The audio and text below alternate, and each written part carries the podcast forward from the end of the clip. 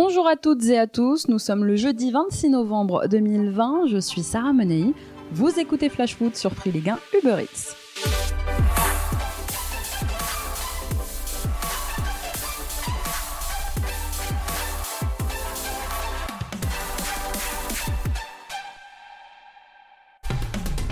Il y a de ces jours, on n'a pas envie de se lever. Je sais pas pour vous, mais moi c'était ce matin, comme si je voulais que tout ça ne soit qu'un mauvais rêve, c'était du déni. Et le pire, c'est qu'on peut même pas dire aujourd'hui qu'on ne s'y attendait pas. La disparition de Diego Maradona ne nous prend pas par surprise. À seulement 60 ans, son cœur a lâché après des années d'excès. La rockstar est partie après avoir vécu mille vies. Et quelle vie Et parce que Maradona c'était plus que du foot, sa mort fait aujourd'hui la une de toute la presse internationale. On pleure à Buenos Aires, on pleure à Naples, on pleure même en Angleterre, c'est vous dire. En fait, on pleure partout autour de la planète la disparition de l'idole. En Argentine, c'est le début de trois jours de deuil national. En France, son ambassade a mis ses drapeaux en berne et a annoncé l'ouverture d'un registre de condoléances. Diego Maradona est parti un 25 novembre. Comme George Best avant lui, ça s'invente pas. Mais comme l'a très justement dit son héritier, Lionel Messi, il ne nous quittera jamais vraiment puisqu'il est éternel. Adios Diego.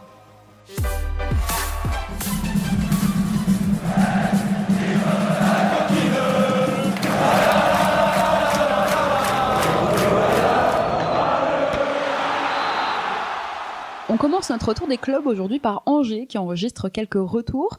Absent à Nîmes à cause de son genou, puis contre Lyon dimanche dernier après avoir ressenti une gêne à la cuisse. Les examens qu'a passé Sofiane Bouffal en ce milieu de semaine sont rassurants. Le milieu angevin ne souffre que d'une contracture, il pourrait rapidement reprendre le chemin de l'entraînement. Côté retour aussi, Jimmy Cabot est lui remis du coronavirus. Stéphane Moulin pourrait aussi enregistrer le retour d'Abdoulaye Bamba pour le déplacement à Lens de dimanche.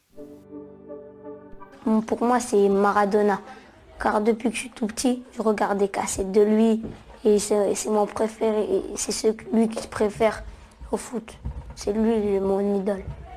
Pour moi, c'est le plus fort de tous les temps. Vous l'avez reconnu? Vous venez d'entendre un tout jeune Atem Ben Arfa dans le documentaire à la Clairefontaine, il avait 12 ans à l'époque. Il a reposté hier cette vidéo sur ses réseaux sociaux pour rendre hommage à celui qui était donc son idole. Hier, c'était aussi la journée de lutte contre les violences faites aux femmes et la belle initiative en Ligue 1 cette année, c'est l'engagement du Brestois Romain Perrault. À l'instar du pilote de Formule 1, Romain Grosjean, et de la joueuse même de l'équipe de France, F. Périssé, Romain Perrault a décidé de soutenir le collectif français Libra. C'est une marque de vêtements qui utilise la mode dans le but de lutter contre les violences faites aux femmes, de diffuser des messages d'égalité et même de rendre hommage aux grandes femmes qui ont marqué l'histoire, comme Simone Veil. Une partie des fonds récoltés par cette marque servent à subvenir aux besoins d'une association qui prend en charge des femmes victimes de discrimination, de violence ou même d'exclusion. Le latéral brestois a donc décidé de s'engager et aujourd'hui on lui dit bravo. Pas la moindre victoire au compteur après 11 journées de championnat et une bien triste dernière place au classement en Ligue 1. Le DFCO pourrait bien descendre en fin de saison s'il ne parvient pas rapidement à redresser la barre. Grégory Coupé, qui a lui été nommé entraîneur des gardiens du club au mois de mai, a fait savoir qu'il ne partirait pas si l'équipe était reléguée en Ligue 2 et qu'il honorerait son contrat jusqu'au bout, c'est-à-dire jusqu'en 2022. Il y avait la Ligue des Champions, bien sûr, hier soir, mais il y avait aussi de la Ligue 1. Lens et Nantes se sont quittés sur un match nul à Bollard, score final un partout dans ce match en retard de la huitième journée. Les Lensois manquent l'occasion de revenir à la hauteur de Lyon, Monaco ou Montpellier, mais remontent quand même à la huitième place.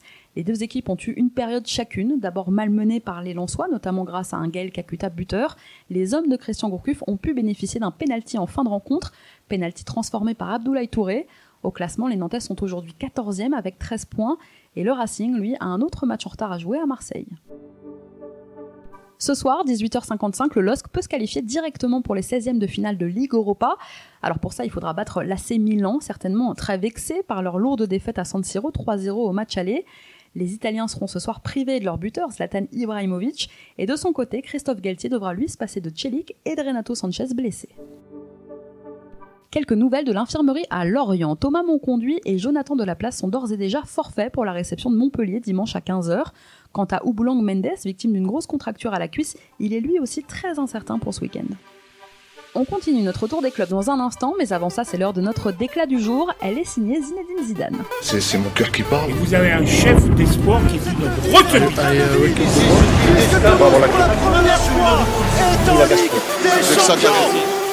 Esta tarde nos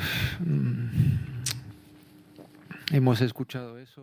Nous avons appris la nouvelle ce soir. C'est une terrible nouvelle, pas seulement pour le milieu du foot, mais aussi pour le monde entier. Y bueno, yo me acuerdo de, de, de, de Maradona, sobre todo en el. Avant tout, je me souviens de 80 Diego Maradona, c'était à, à la Coupe du Monde 86. Tenía yo Moi, j'avais seulement 14 ans. Eh, como tú dices, yo creo que es un jugador, ha sido un jugador único. Eh, mi ídolo era Enzo Francescoli, Et pero comme vous l'avez dit, c'était un joueur unique. Mon idole à moi, c'était Enzo Francescoli. eh, era un jugador que, que todo quería, querían eh, Mais c'est vrai que Maradona et était un joueur que tout le monde voulait imiter, chose euh, très difficile à faire et même encore aujourd'hui. hoy eh, sido espectacular y pero al final Parce que ce qu'il faisait était spectaculaire, c'était vraiment he extraordinaire. la suerte de decir que decirle a él que el 86 Et au final, je me sens au moins chanceux d'avoir pu discuter que avec lui de cette Coupe du Monde y 1986 lorsque je l'ai rencontré. Chaque eh, enfant veut toujours dire ce qu'il pense de, de eso Eh, y ya está luego por eh, Et moi, eh bien, j'ai eu l'opportunité de lui te dire que c'était un joueur incroyable. c'était vraiment l'un de mes meilleurs souvenirs, cette euh, discussion avec lui. Bueno, C'est une triste nouvelle. Nous adressons nos plus sincères condoléances à sa famille. qu'il repose en paix. Quand une légende rend hommage à une légende, et bien voilà l'hommage qu'a rendu euh, Zinedine Zidane à Diego Maradona hier soir après le succès du Real Madrid à Milan contre l'Inter. C'était en Ligue des Champions. Allez, on reprend notre tour des clubs, direction Lyon. La sanction de la commission de discipline de la LFP est tombée hier soir. Rudy Garcia ne sera pas sur le banc lyonnais face à Metz en clôture de la 13e journée de Ligue 1. L'entraîneur lyonnais est suspendu pour un match ferme à compter de mardi. Le coach de l'Olympique lyonnais a écopé de trois avertissements dans une période incluant 10 rencontres de compétition officielle. C'est ça qui lui vaut aujourd'hui une suspension donc d'un match ferme. Avant ça, Rudy Garcia sera quand même là dimanche après-midi contre le Stade de Reims. Alors c'est plus carnaval que Zumba, mais au moins les Marseillais ne repartiront pas les mains vides. En s'inclinant 2-0 hier soir face à Porto en Ligue des Champions, l'OM a battu le record de défaites consécutives dans la compétition. Et oui, Marseille a perdu chacun de ses 13 derniers matchs de Champions, la plus longue série de l'histoire de la compétition, tout club confondu. À jamais les premiers. Marcus Rashford fait des émules. Les Messins viennent en aide aujourd'hui à la banque alimentaire de Moselle. Le FC Metz a indiqué que dans le contexte sanitaire actuel, avec la baisse de main-d'œuvre pour ces associations, eh bien, le club s'engageait à travers son centre de formation à prêter main forte aux bénévoles pour la préparation des colis, leur acheminement et leur distribution. Bravo, messieurs. Djibril Sidibé en a-t-il ras-le-bol de Monaco? Auteur d'une bonne saison l'an dernier lors de son prêt à Everton en Première Ligue, Sidibé est aujourd'hui beaucoup plus en difficulté depuis son retour à Monaco et à l'entendre, le défenseur de 28 ans n'a aucune intention de s'installer de nouveau dans la durée sur le rocher. Dans un entretien accordé à l'équipe, Sidibé déclare avoir hâte de retourner en Angleterre. Je cite, tout ça dans un avenir très proche. Pour rappel, celui qui évolue à Monaco depuis 4 ans maintenant est encore sous contrat jusqu'en 2022 incroyable anecdote montpelliéraine aujourd'hui dans les colonnes de l'équipe. On apprend comment Maradona aurait pu devenir l'entraîneur de Montpellier. C'était en mars 2013. René Girard, champion de France quelques mois auparavant, s'apprête à quitter le club. Et pour lui succéder, eh bien Louis Nicolin pense à Diego Maradona. Il cherche un nouvel entraîneur et il lance pour emmerder le PSG, j'ai envie de faire venir Diego Maradona. Alors pourquoi pour emmerder le PSG Parce qu'à l'époque, il venait juste de recruter David Beckham. Et à la surprise générale, eh bien le message envoyé par le président montpellierin est entendu et le directeur de l'agence qui détient les droits de l'image de Maradona en France explique que l'ancien footballeur de Naples est d'accord pour discuter avec Montpellier d'une éventuelle proposition. Alors de son côté, Nicolas se dit prêt à aller le voir n'importe où autour du globe, à Dubaï ou ailleurs pour négocier. S'il demande le minimum d'un entraîneur, à savoir 30 000 euros, eh bien je signe demain matin. Voilà ce qu'avait déclaré Loulou. Même s'il veut une villa ou une voiture avec chauffeur, il n'y a aucun problème. Sauf qu'après une semaine de rumeurs, eh bien Louis Nicolin décide de laisser tomber le dossier. La faute à beaucoup trop d'intermédiaires. Dommage. Est-ce que vous imaginez le binôme Nicolin-Maradona Peut-être qu'ils en discutent tous les deux là-haut. Défait il y a trois semaines sur la pelouse du Slavia Prague, l'OGC Nice retrouve ce soir son bourreau tchèque pour le compte de la quatrième journée de Ligue Europa. Cette fois, ils ont rendez-vous à l'Allianz Riviera, un match très important pour les Aiglons dans la course au 16e de finale, puisque trois points séparent aujourd'hui les hommes de Viera des deux leaders de leur poule, c'est-à-dire Leverkusen et Slavia. Mais il faut dire que la préparation des Niçois a été complètement chamboulée, complètement tronquée par le coronavirus. Entre fermeture du centre d'entraînement et report de match, le virus, je vous rappelle, a touché 12 membres de son effectif. Patrick Vieira a dû préparer ce match sans avoir joué la dernière journée de championnat et sans avoir eu de joueur à dispo pendant deux semaines. Ce soir, il va devoir se passer en plus de Casper Dolberg, encore positif au virus. C'est en plus pour Nice ce soir le début d'un marathon de 9 rencontres en 27 jours. Bon courage, Nice Slavia Prague, coup d'envoi à 21h. On reprend notre tour des clubs dans un instant, mais avant ça, c'est l'heure de notre rubrique vintage. Je crois qu'après avoir vu ça, on peut mourir tranquille. Enfin, le plus tard possible, mais on peut. Chaque semaine, on revient sur un événement qui a marqué l'histoire de notre foot. Actualité oblige. Aujourd'hui, vous vous en doutez, on va parler de Diego Maradona. Souvenez-vous, il y a quelques semaines, je vous racontais comment la légende avait été proche en 89 de rejoindre l'Olympique de Marseille après un rendez-vous avec Michel Hidalgo à Naples.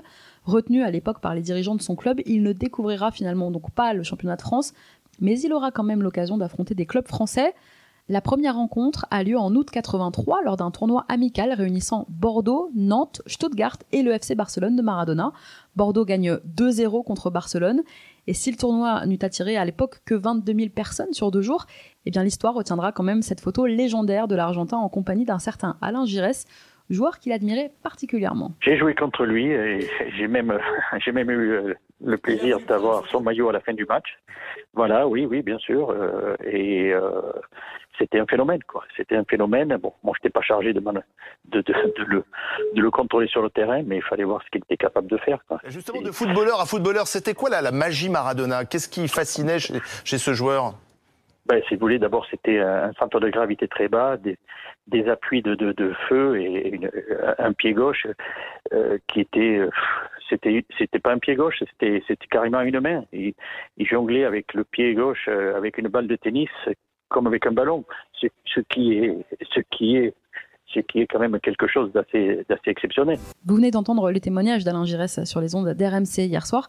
Et si vous n'avez pas encore vu cette photo, je vous conseille vraiment d'aller faire un petit tour sur Google, elle est magnifique. La deuxième rencontre entre Maradona et un club français a lieu cinq ans plus tard, en novembre 88, huitième de finale de Coupe d'Europe de l'UEFA, l'équivalent aujourd'hui de l'Europa League. Cette fois-ci, Maradona porte les couleurs non plus de Barcelone mais de Naples. Il vient de remporter la Coupe du Monde avec l'Argentine et il est accueilli véritablement par une marée humaine à l'aéroport de Mérignac. El Pibe de sortira alors cette phrase à la descente de l'avion. Je sais que Bordeaux est une grande équipe, mais je suis pas ici pour faire des cadeaux. Cette fois-ci, Maradona et son équipe l'emportent à Bordeaux 1-0 devant plus de 27 000 personnes à l'escure, dans une rencontre où un certain Alain Roche se verra même exclu. Lors du match retour, Alain Giresse et ses coéquipiers ne parviendront pas à renverser le score sur la pelouse du San Paolo. Et grâce à ce match nul, eh bien Maradona et Naples élimineront Bordeaux, remporteront la compétition en finale contre Stuttgart offrant à Maradona son premier et unique trophée européen. Yannick Stopira était là à l'époque, l'actuel responsable du recrutement du centre de formation des Girondins, a partagé hier soir, toujours sur RMC, ses souvenirs avec Diego Maradona, le décrivant comme un artiste à part entière, le meilleur avec Pelé. Stopira qui avait eu la chance déjà trois ans auparavant, à l'occasion du premier tour de la Coupe de l'UFA en 86-87, de recevoir Naples, non pas avec Bordeaux, mais avec Toulouse. Au match aller, les Napolitains l'emportaient, mais au match retour au stadium, eh bien, ils vont très vite être surpris par l'ouverture du score justement de Stopira. Les Toulousains parviendront à conserver ce score durant 90 minutes, puis pendant 120 pendant les prolongations, avant une séance de tir au but pour départager les deux équipes. Ce soir-là, Diego Maradona ratera son penalty, mais marquera définitivement son passage en France.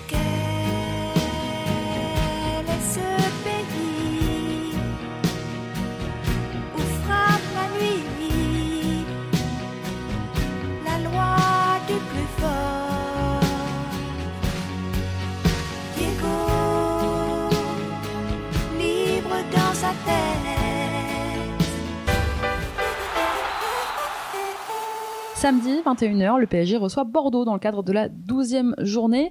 Le retour de Mauro Icardi est attendu. Le journal Le Parisien explique aujourd'hui qu'il devrait être dans le groupe.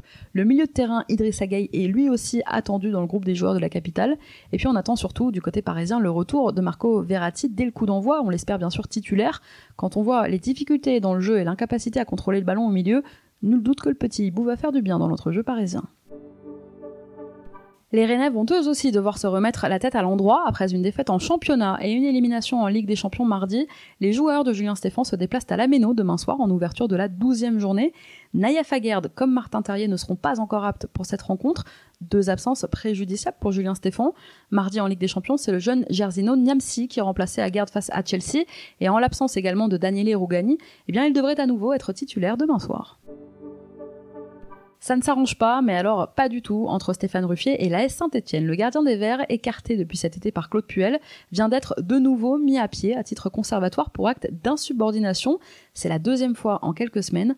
Dans un communiqué, le club stéphanois précise que Stéphane Ruffier sera reçu mardi pour un entretien. S'il y aura des absents côté Rennais, il y en aura aussi côté strasbourgeois demain soir. Thierry Lauré va devoir se passer des services d'Alexander Djikou et de ceux de Binguru Kamara, un coup dur, d'autant plus que le quotidien régional Les Dernières Nouvelles d'Alsace confirme que l'entraîneur du Racing joue son avenir sur cette confrontation. Il faut dire que Strasbourg connaît un début de saison très compliqué avec une 19e place au classement et seulement 6 points pris après 11 journées. Il faut remonter il y a 15 ans pour trouver aussi faible bilan. L'étau se resserre donc sur l'entraîneur strasbourgeois. Merci à tous d'avoir été avec nous. C'était Sarah Menei. Vous écoutiez Flash Foot. On se retrouve demain.